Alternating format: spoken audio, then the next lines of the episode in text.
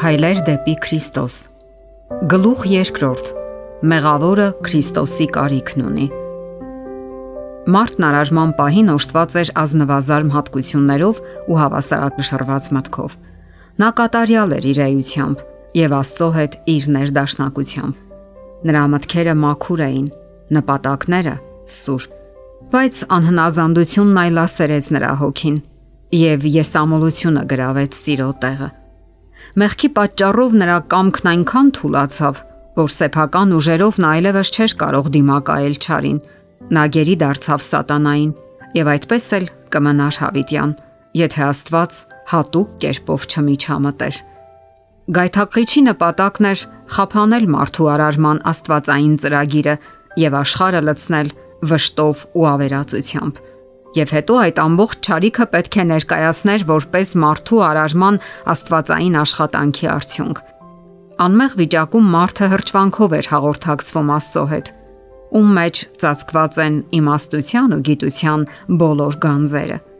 Բայց մեղ գործելուց հետո նա այլևս ուրախություն չէր գտնում սրբության մեջ եւ ջանում էր թաքնվել Աստծո ներկայությունից։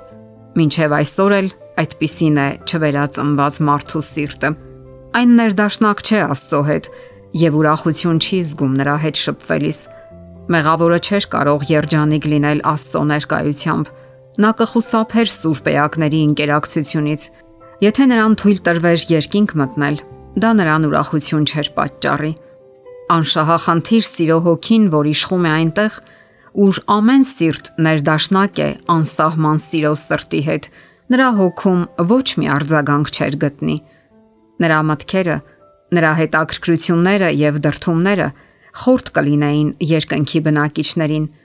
Նա մի աններդաշնակ հնչյուն կլիներ երկնային մեղեդու մեջ։ Երկինքը նրա համար տանջանքի վայր կլիներ։ Նա կտենչար թաքնվել նրանից, ով այնտեղի լույսն է եւ ցնծության կենտրոնը։ Կմահաճ որոշմամբ չէ, որ Աստված ամբարիշտին զրկում է երկնքից։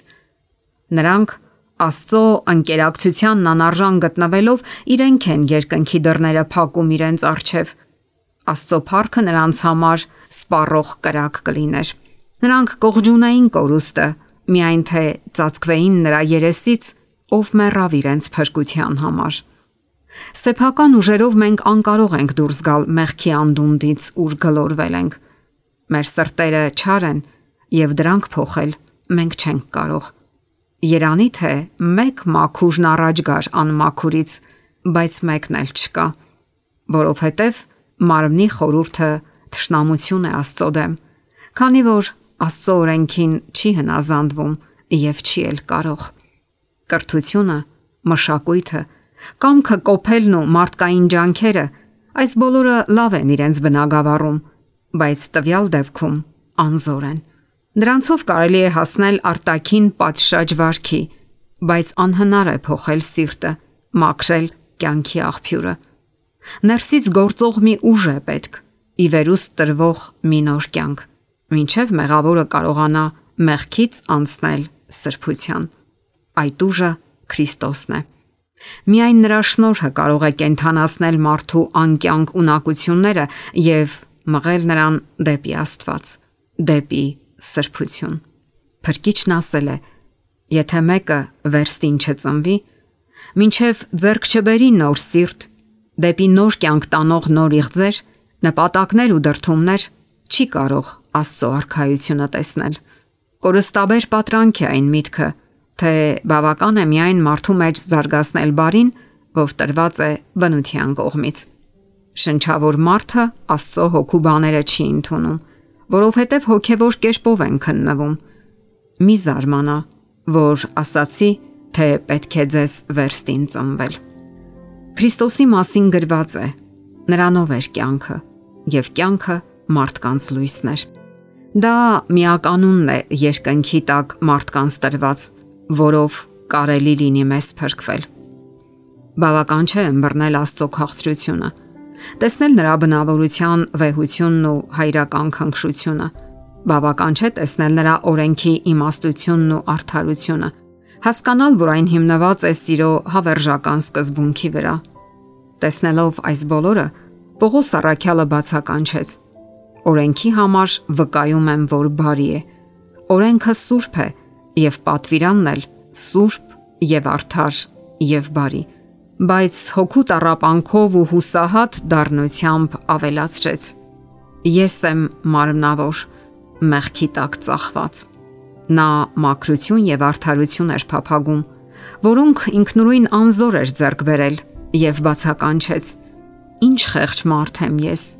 ով կփրկի ինձ այս մահի մարմնից։ Ամենուրեք եւ բոլոր դարերում այս ճիճն է փոկվել բեռնավորված սրտերից։ Կա միայն մեկ պատասխան ահա Աստծո գառը, որ վեր է առնում աշխարի մեղքը։ Բազմաթիվ են այն պատկերները, որոնց օգնությամբ Աստծո հոգին փորձել է լուսաբանել այս ճշմարտությունը եւ հասկանալի դարձնել այն հոգիներին, ովքեր տենչում են ազատվել հանցանքի բեռից։ Երբ Հակոբը Եսավին խափելով մեղք գործեց ու փախավ հայրական տնից, նա խիստ ընկճված էր իր հանցանքի գիտակցումից։ Միայնակ ու վտարանդի Կոտրված այն ամենից, ինչը թանկ էր դարձնում կյանքը, նրա հոգին ամենից առավել մի բան էր ճնշում՝ մտավախությունը, որ իր մեղքը իրեն բաժանել է Աստծուց, որ երկինքը լքել է իրեն։ Նա տխուր պարկեց, որ հանգստանա չոր գետնի վրա։ Շուրջը ամայի բլուրներ, վերևում աստղազարդ երկինքը։ Քնեց ու երազում մի տարօրինակ լույս տեսավ Եվ ահա այն հարթավայրից, որտեղ նա պարկած էր, հսկայական մշուշապատ աստիճաններ էին վեր բարձրանում մինչև երկնքի դարպասները, եւ Աստծո հրեշտակները բարձրանում ու իջնում էին դրանց վրայով, երբ վերևի парքից լսվեց Աստծո ձայնը՝ հույսի ու մխիթարության падգամով։ Այսպես Հակոբն իմացավ, որ իր հոգու կարիքն ու փափագը բավարարելու համար իրեն փրկիչ է հարկավոր։ Հրճվանքով ու երախտագիտությամբ նա մի բացված ճանապարհ տեսավ, որով ինքը մեղսագործը կարող էր իր կապը վերահաստատել Աստծո հետ։ Նրա երազի այդ խորհրդավոր սանդուղքը ներկայացնում էր Հիսուսին, միակ միջնորդին Աստծո եւ մարդու միջև։ Այս նույն խորհրդանիշը նկատի ուներ Հիսուսը Նաթանաելի հետ իր զրույցի ժամանակ երբ ասաց. Կտեսնեք երկինքը բացված եւ Աստծո հրեշտակներին մարտի ворթու վրա ելնելիս եւ իջնելիս։ Ապստամբելով մարտն օտարաց հավաստուց։ Երկիրը կտրվեց երկնքից եւ առաջացած անդունդը անհնարին դարձրեց հաղորդակցությունը։ Սակայն Քրիստոսի միջոցով երկիրը դարձյալ կապվեց երկնքին։ Իր արժանինքներով Քրիստոսը կամուրջ գցեց այն անդունդի վրայով, որ մեղքն էր առաջացրել, այնպես որ սпасավոր հրեշտակները կարող են հաղորդակցվել մարդու հետ։ Ընկած մարդուն իր թուլության ու անզորության մեջ Քրիստոսը միացնում է անսահման ուժի աղբյուրին։ Բայց զուր են մարդու երազանքները առաջընթացի վերաբերյալ։ Զուր են մարդկությունը վեհացնելու բոլոր ջանքերը, եթե նրանք անտեսում են անկած մարդկության հույսի եւ օգնության միակ աղբյուրին։ Ամեն բարի տուրք եւ ամեն կատարյալ պարգև Աստծուց է գալիս։ Առանց նրա չկա բնավորության իրական գերազանցություն եւ դեպի Աստված տանող միակ ուղին Քրիստոսն է։ Նա ասում է. Ես եմ ճանապարհը, ճշմարտությունը եւ կյանքը։ Ոչ ոք չի գալիս հոր մոտ, եթե ոչ ինձանով։ Աստծո սիրտը իր երկրային զավակների հետ կապված է մի սիրով, որը մահից ավելի հզոր է։ Իր որդուն տալով նա մեզ տվեց ամբողջ երկինքը մեկ պարքևի մեջ։ Փրկչի կյանքը, մահն ու միջնորդությունը, հրեշտակների ծառայությունը, Սուրբ Հոգու բարեխոսությունը, ամենից վեր ու ամենի միջոցով գործող Հայրը եւ երկնային էակների մշտական հետաքրքրությունը։ Այս բոլորը մարդու փրկագնման համար է։ Խորհենք ուրեմն այն զարմանահրաշ զոհաբերության մասին, որը մատուցվեց հանուն մեզ։ Փորձենք գնահատել այն ջանքն ու երանդը, որ երկինքը չի խնայում կորածներին փրկելու եւ հորտուն վերադարձնելու համար։ Ավելի հզոր դրթապաճառներ եւ միջոցներ երբեք չէին կարող կիրառվել մեծագույն ապարքևները ճիշտ վարքի համար, երկնքի երանությունը, հրեշտակների ինտերակցիոնը, Աստծո եւ նրա որդու հաղորդակցությունն ու սերը, մեր բոլոր ունակությունների զարգացումն ու վեհացումը հավերժական դարերի ընթացքում